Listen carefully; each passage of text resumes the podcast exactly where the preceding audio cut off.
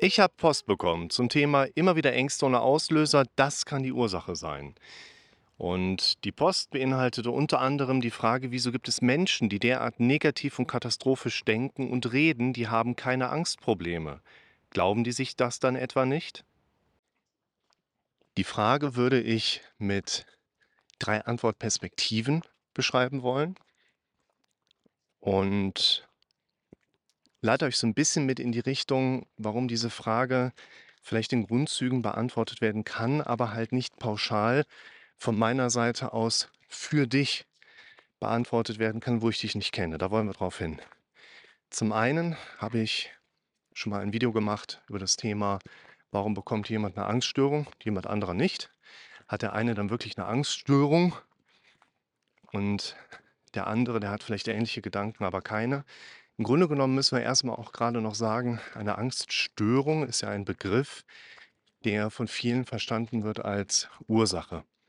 Im Grunde genommen erkrankst du aber nicht an einer Angststörung, bekommst dann irgendwelche Ängste, sondern die Ängste, die du hast, können über eine Diagnostik zum Beispiel die Kriterien erfüllen, dass wir das Ganze Angststörung nennen und dann in dem Zusammenhang eben auch die Kategorie von Angststörungen näher beschreiben, also eine spezifisch isolierbare Phobie oder eine generalisierte Angststörung. Und diese eigentlich große Übersicht ist aber letztlich immer nur keine Ursachenbeschreibung, sondern nur, was kann jemand bei dir beobachten, was du für entsprechende Präsenzen angibst. Und dieses eine Video, was ich gerade angesprochen habe, verlinke ich euch natürlich unten, geht es auch stärker um die Richtung, dass eben die gedanklichen Präsenzen bei uns Menschen eigentlich immer relativ ähnlich sind. Also das, was du denkst, ist das gleiche, was ich denke. Du hast eine Angststörung, ich habe keine Angststörung. Das liegt dann nicht daran, dass du daran erkrankt bist und ich nicht, sondern eben, dass ich mit den Dingen, die mein Kopf mir anbietet, anders umgehe als im Moment du. Es geht also um die Präsenz von entsprechenden Coping-Mechanismen. Also wie gehen wir mit den Dingen um? Das ist ein Part. Und wenn wir das mal so ein bisschen weiter nach vorne denken, dann würde ich zum Beispiel auch stärker in die Erklärungsrichtung gehen, dass bei jemandem einfach mehr und besser antrainierte Verarbeitungs- und Konfrontationsstrategien da sind.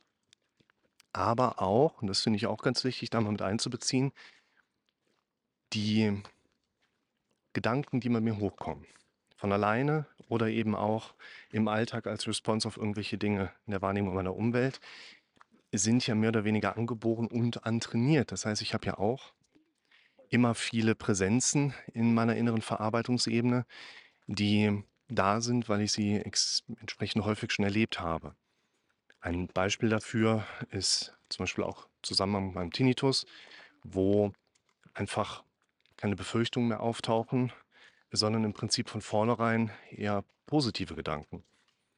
Und hier können wir einmal einfach diesen Trainingsstand mit einbeziehen. Also zum einen ist jemand einfach anders trainiert, mit den Gedanken umzugehen, die der Kopf so anbietet.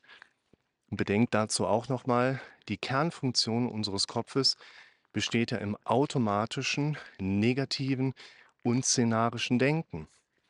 Und ein Mensch, der anders darauf trainiert ist, mit diesen Automatismen umzugehen, der wird entsprechend nicht so stark auf seine Gedanken reagieren, der wird unterm Strich keine Angststörung haben. Aber im Prinzip auch der seit Monaten, Jahren, intentional oder nicht intentional, seine Gedanken trainiert hat. Also nicht intentional bedeutet ja, dass ich in einer determinierten Umwelt in Bezug auf meine Gedanken lebe, die meine Gedanken prägen. Also wenn ich, Propaganda wäre ein krasses Beispiel. Wenn ich in einer propagandistisch geprägten Gesellschaft lebe, dann glaube ich die Dinge, die da als scheinbares Wissen verteilt werden, ich habe ja irgendwann keine Chance. Ne? Also Betroffene, die erklären dir schon, das ist ein ganz übel funktionierender Machtapparat. Und deshalb können wir als ersten Filter nehmen, der eine bekommt eine Angststörung, der andere nicht. Und die Differenzierungsmerkmale liegen in dem Kontext, der ist anders trainiert, was Umgangsstrukturen und Response-Strategien angeht. oder meistens eben auch bezeichnet als sogenannte Coping-Mechanismen. Das würde ich im zweiten Punkt auch mal so ein bisschen weiterdenken, was nämlich Bewertungen angeht. Das wäre auch wieder so mein Tinnitus-Beispiel. Wenn da das Fiepen im Kopf anfängt, dann kommen keine Befürchtungen hoch. Es kommen aber auch keine negativen Bewertungen hoch. Ach Mist, der ist schon wieder da. Oder ach Kacke, was ist denn da schon wieder los? Sondern verallgemeinernde Bewertungsmuster. Ich nenne es mal Bewertung. Viele von euch werden sagen, das ist doch gar keine Bewertung. Es heißt auch nicht, dass ich den jetzt schön finden muss, dass in meinem Kopf eine automatisierte Bewertung in schön da wäre. Die Kernaufgabe unseres Gehirns ist es, Dingen Bedeutung zuzuschreiben. Mein Gehirn sieht und bewertet und sagt vielleicht, boah, ist das schön. Auch mit Wolken, auch mit Regen. Und diese Bewertungsmuster spielen ja auch eine ganz wesentliche Rolle in meinem Denken und Erleben. Und wir werden auch Menschen haben, die unter einer Angststörung leiden, die werden entsprechend negative und auch angsttreibende Bewertungen einfach in der inneren Verarbeitungsebene wahrnehmen können, was eine Symptomschwere mit sich bringt. Symptome oder auch Gefühle letztlich sind in der Regel der Zusammenschluss einer Wahrnehmung plus Bewertung. Schaut euch mal das Video zum Thema Reframing an, was ich euch verlinke. Da beschreibe ich das Modell und eine konkrete Übungsmöglichkeit. Könnt ihr auch die anderen Videos von mir zum Thema Reframing anschauen, wo ich so dieses Kernmodell im Dahinter ein Stück weit erkläre. Unser Gehirn schreibt Dingen automatisch eine Bedeutung zu. Und wenn ich nicht lerne, in die eigenen Befürchtungs- und vor allen Dingen Bewertungsmechanismen einzugreifen, bin ich ja quasi daran gebunden, die Bewertung durchzulassen, die mein Kopf in dem Moment eben als die Bewertung sieht. Das würde ich als zweites Differenzierungsmerkmal mit einbringen. Und jetzt kommt noch ein drittes, aus meiner Sicht wirklich ganz wichtiges. Ich glaube, dass wir mit etwas Einsicht, mit etwas hineinarbeiten in die konkrete Situation eines Menschen, relativ schnell einen konkreten Problemhintergrund wahrnehmen können. Ihr müsst immer eines bedenken, das Leben eines Menschen und seine Symptome passen in der Regel ziemlich genau zueinander. Deshalb ist die Frage, hast du mal einen schnellen Tipp? Auch gerechtfertigt. Ihr müsst nur bedenken, dass auch ein schneller Tipp in der Lage sein muss, euch dazu zu animieren, anzutreiben, wirklich Dinge in eurem Leben zu verändern. Wenn ihr eure Symptome verändern wollt, müsst ihr euer Leben ein Stück weit verändern. Und ich weiß ja nicht, was auf deiner konkreten Denkebene alles so abgeht.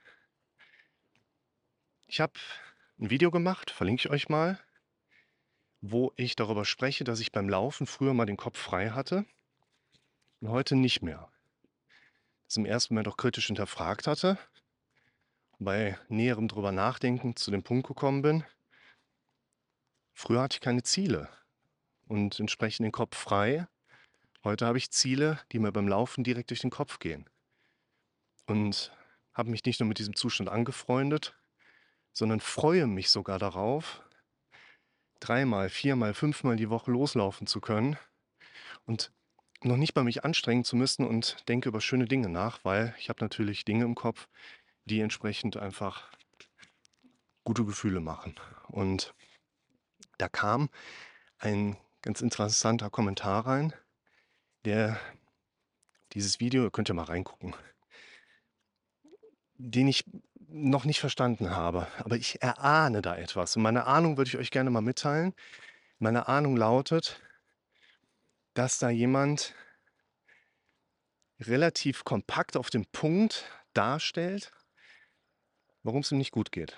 Pass auf, der Kommentar ist relativ kurz und lautet nur, so sinngemäß, ja, du hast ja Ziele, die eine clevere Geschäftsidee repräsentieren.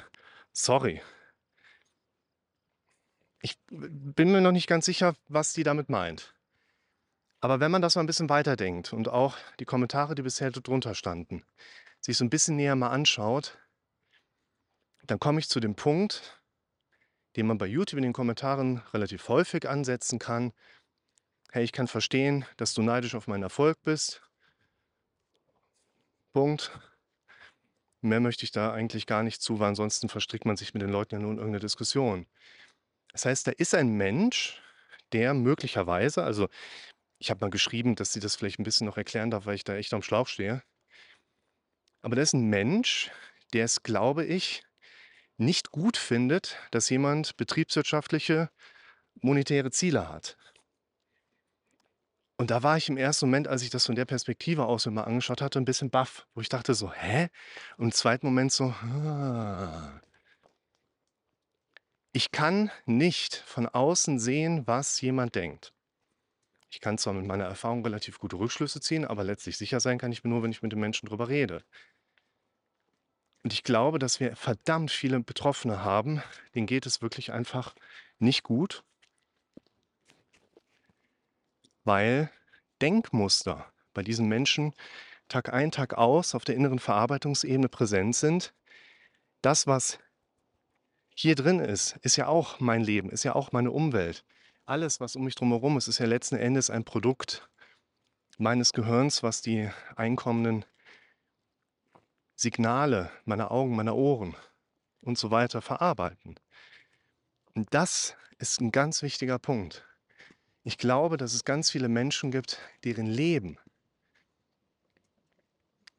nach kurzer Einsichtnahme einen relativ guten Rückschluss darauf lassen, warum jemand ein Symptom hat, warum jemand eine Angststörung hat, warum jemand im Leben nicht von der Stelle kommt, warum jemand nicht erfolgreich ist. Also wir dürfen vielleicht auch mal darüber reden, dass man nicht Kröten hat oder Kohle, sondern dass man Geld besitzt. Und genauso darf man vielleicht auch anfangen, sich damit anzufreunden, in bestimmten Bereichen im Leben erfolgreich sein zu wollen. Vielleicht erfolgreich sein zu wollen, was betriebswirtschaftliche Ziele angeht, aber vielleicht auch erfolgreich zu sein, was das Thema Angststörung angeht.